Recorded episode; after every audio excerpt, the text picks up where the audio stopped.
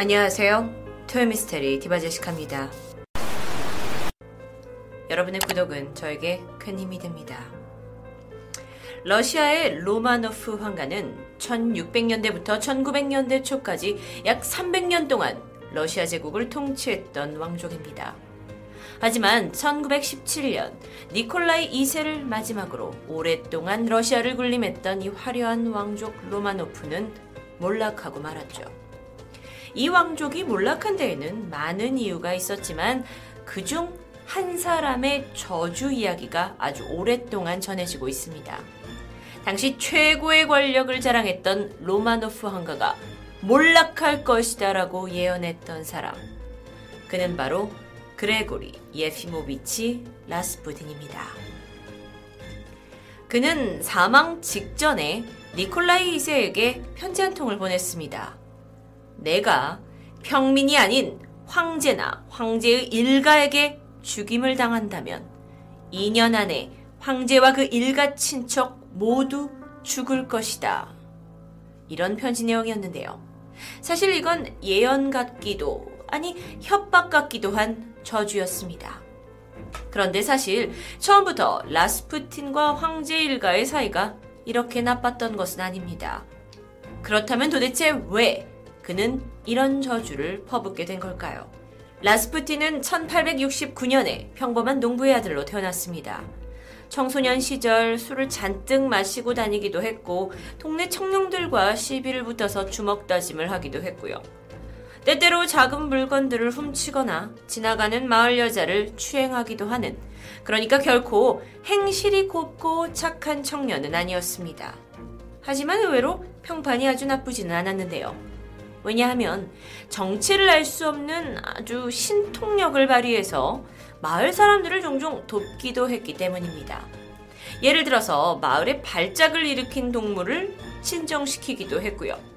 누군가 훔쳐간 말 도둑을 찾아내기도 합니다.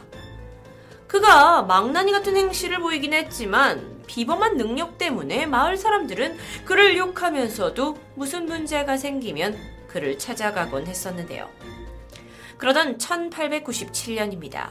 28살이 된 라스푸틴은 집을 떠나서 한 수도원에 들어가게 됩니다. 그리고 그곳에서 오랫동안 수련을 하면서 스스로 읽고 쓰는 법을 깨우치고는 순례자로서 사람들 앞에 서게 됩니다. 이후 그의 인기가 점점 올라가게 돼요. 화려한 언변을 앞세우면서 한편으로는 아픈 사람을 치료하는 모습까지 보여줬고, 이에 사람들이 그에 열광하게 되면서 그를 칭송하게 됩니다. 순례자가 말도 잘하고 아픈 사람까지 치료해? 다시 말하면 그는 점점 영적 지도자의 모습을 갖춰나가고 있는 것처럼 보였는데요. 그런데 여러분, 당시 러시아는 상당히 혼돈의 시간이었습니다. 빠르게 변화하는 사회 분위기 속에서 이 러시아 국민들은 러시아 왕의 권력이 일부 제약을 받아야 되지 않냐, 좀 더 신세대적인 정치 체제를 원했던 겁니다. 하지만 당시의 니콜라이 2세는 이 국민들의 요구를 제대로 들어보려고 하지 않았고요. 그러던 중에 대관식 행사를 진행하게 되는데 이날 1300여 명이 넘는 사람들이 압살을 당해서 사망하거나 부상을 입는 사고가 발생합니다. 그런데 여기까진 좋아요. 니콜라이 2세가 이런 국가적인 불상사 사건에도 불구하고 얼마 후에 프랑스 대사관에서 주최한 무도회에 참석을 하는 모습을 보이게 되면서 러시아 국민들의 대분노를 사게 되죠. 한편 1903년에 라스푸틴은 이제 영적 지도자로 이름이 난 덕분에 여러 러시아 귀족들의 파티에 초대를 받게 되었고요. 인기 인사가 됩니다. 많은 귀족들이 그가 어떤 비범한 능력을 가졌다라는 소식을 듣고 점점 파티로 모이면서 일약 사교장의 스타가 되는데요.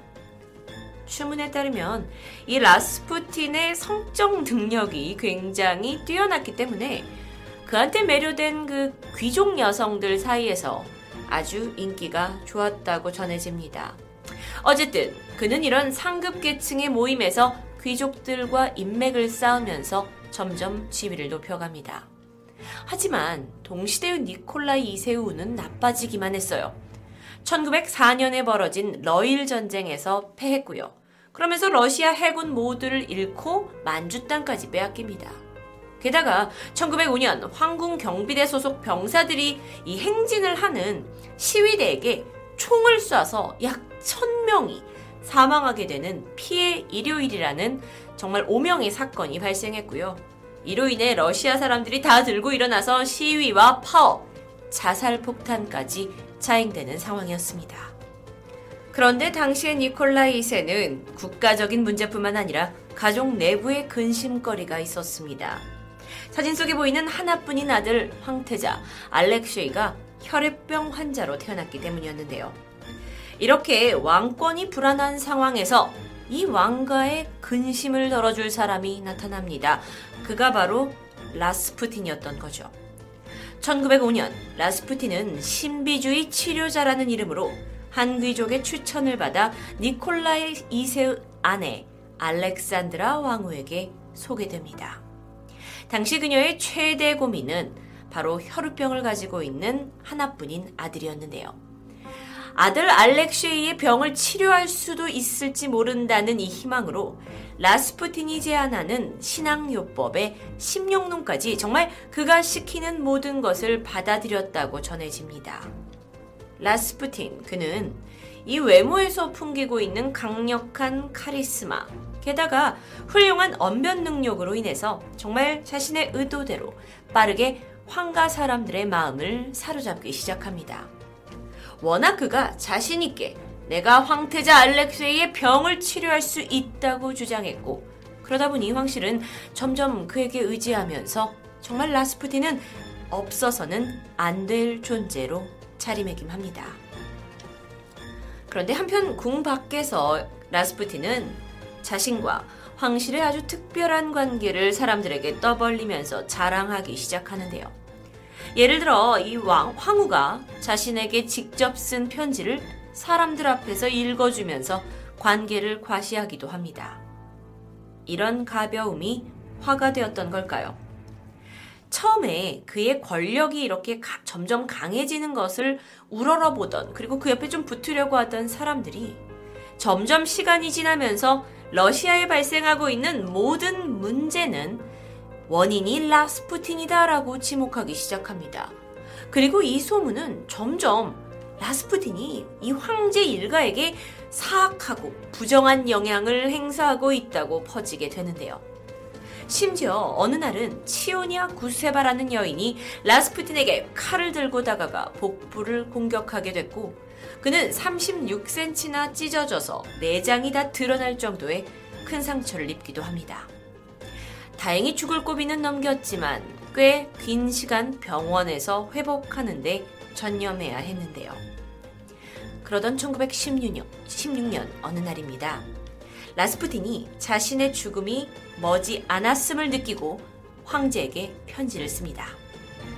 만약 자신이 충성했던 황제 일가에게 내가 죽임을 당한다면 2년 안에 러시아 황가가 몰락할 것이라는 예언이자 저주의 편지였죠. 편지가 발송되고 9일이 지납니다. 니콜라이 2세, 그러니까 왕의 조카와 결혼을 한 귀족이 있었어요. 펠릭스. 그가 라스푸틴을 찾아옵니다. 그러더니 자신의 아내가 지금 끔찍한 두통에 시달리고 있으니 제발 도와달라고 함께 가기를 청하게 되는데요. 라스푸틴은 내가 이렇게 아파서 몸져 누워 있었지만 여전히 황실가에 자신의 힘이 영향을 미친다고 생각했고 우쭐하면서 흔쾌히 그를 따라 길을 나서게 됩니다. 펠릭스의 저택에 도착한 그는 일단 라스푸틴이 와인과 케이크 이런 비싼 음식들을 대접받으면서 기다리게 되는데요. 펠릭스는 아픈 아내를 데리고 오겠다고 잠시 기다려달라고 하고는 자리를 떠나게 됩니다. 하지만 펠릭스의 아내는 그날 집안에 있지 않았습니다.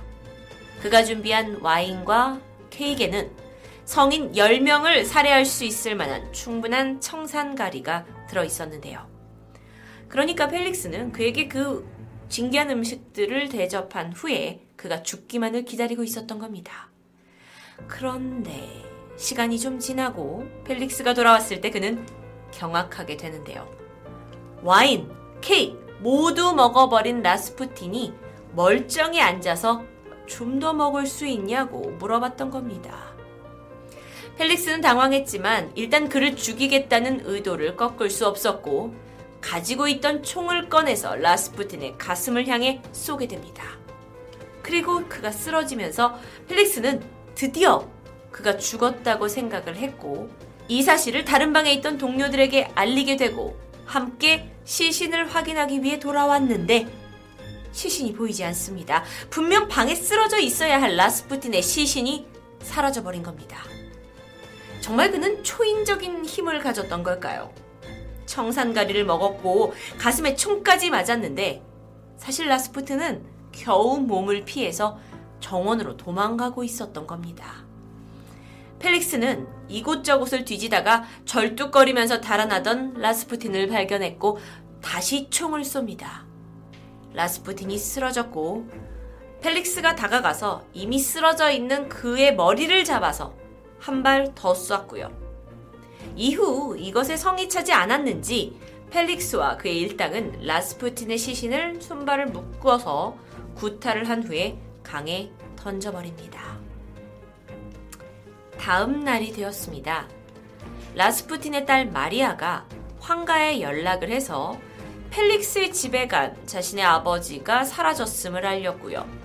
이것을 들은 이 황후의 지휘 아래 신속하게 수사가 진행됩니다. 펠릭스의 집을 수사했더니 뒷문에서 혈흔이 나왔고 결국 강가에서 그의 시신이 발견되었는데요. 이 사건은 라스푸틴이 점점 영향력이 커지자 그의 손안에 들어있는 이 황가를 구해야겠다고 생각한 펠릭스의 단독 범행으로 밝혀집니다. 그런데 오히려 라스푸틴을 믿고 있던 니콜라이 2세는 분노했고 펠릭스와 함께 범행을 저질렀던 동료 파블로비치까지 재판도 없이 일주일 만에 러시아에서 추방되게 되는데요. 하지만 여러분, 라스푸틴의 저주는 사라지지 않았습니다.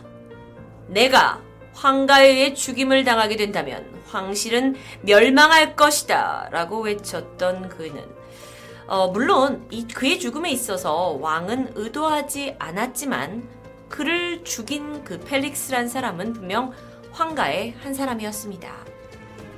이 사건이 있은 지 얼마 지나지 않은 1917년, 저주 때문이었을까요? 니콜라이 2세는 퇴위당했고요. 그해 10월 정권을 잡은 볼셰비키에 의해 이 황가는 민가에서 감금된 채 지내다가 1918년 7월 가족 모두가 끔찍하게 총살당합니다. 러시아 황가가 마치 허황된 거짓말을 하는 수도승을 맹목적으로 믿은 것처럼 전해지기도 하지만 사실 이 라스푸틴의 능력은 꽤 신빙성이 있었다고 하는 사람들도 있습니다.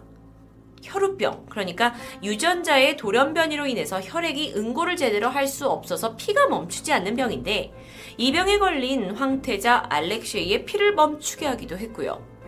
기차사고로 쓰러진 여성을 살리기도 합니다.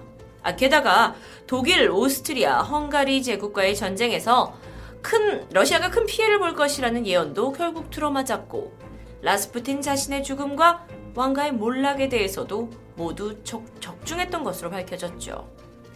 라스푸틴의 이름이 이렇게 지금까지도 계속 내려오고 있는 건 그 외에도 크고 작은 신비로운 능력을 대중 앞에서 선보였기 때문이라고 하는데요. 과연 사실일까요? 라스푸틴이란 이름은 이제 한 맥주의 커버에도 얼굴이 등장하면서 알려지게 됐고 한국의 강남 어딘가에선 라스푸틴이라고 불리는 클럽이 문을 열기도 합니다. 그에 대한 평가는 엇갈리고 있지만 분명 동시대에 쉽게 볼 수 없는 엄청난 카리스마와 신비한 능력을 가진 미스테리한 인물로 기억되고 있습니다. 토요미스테리 디바제시카였습니다.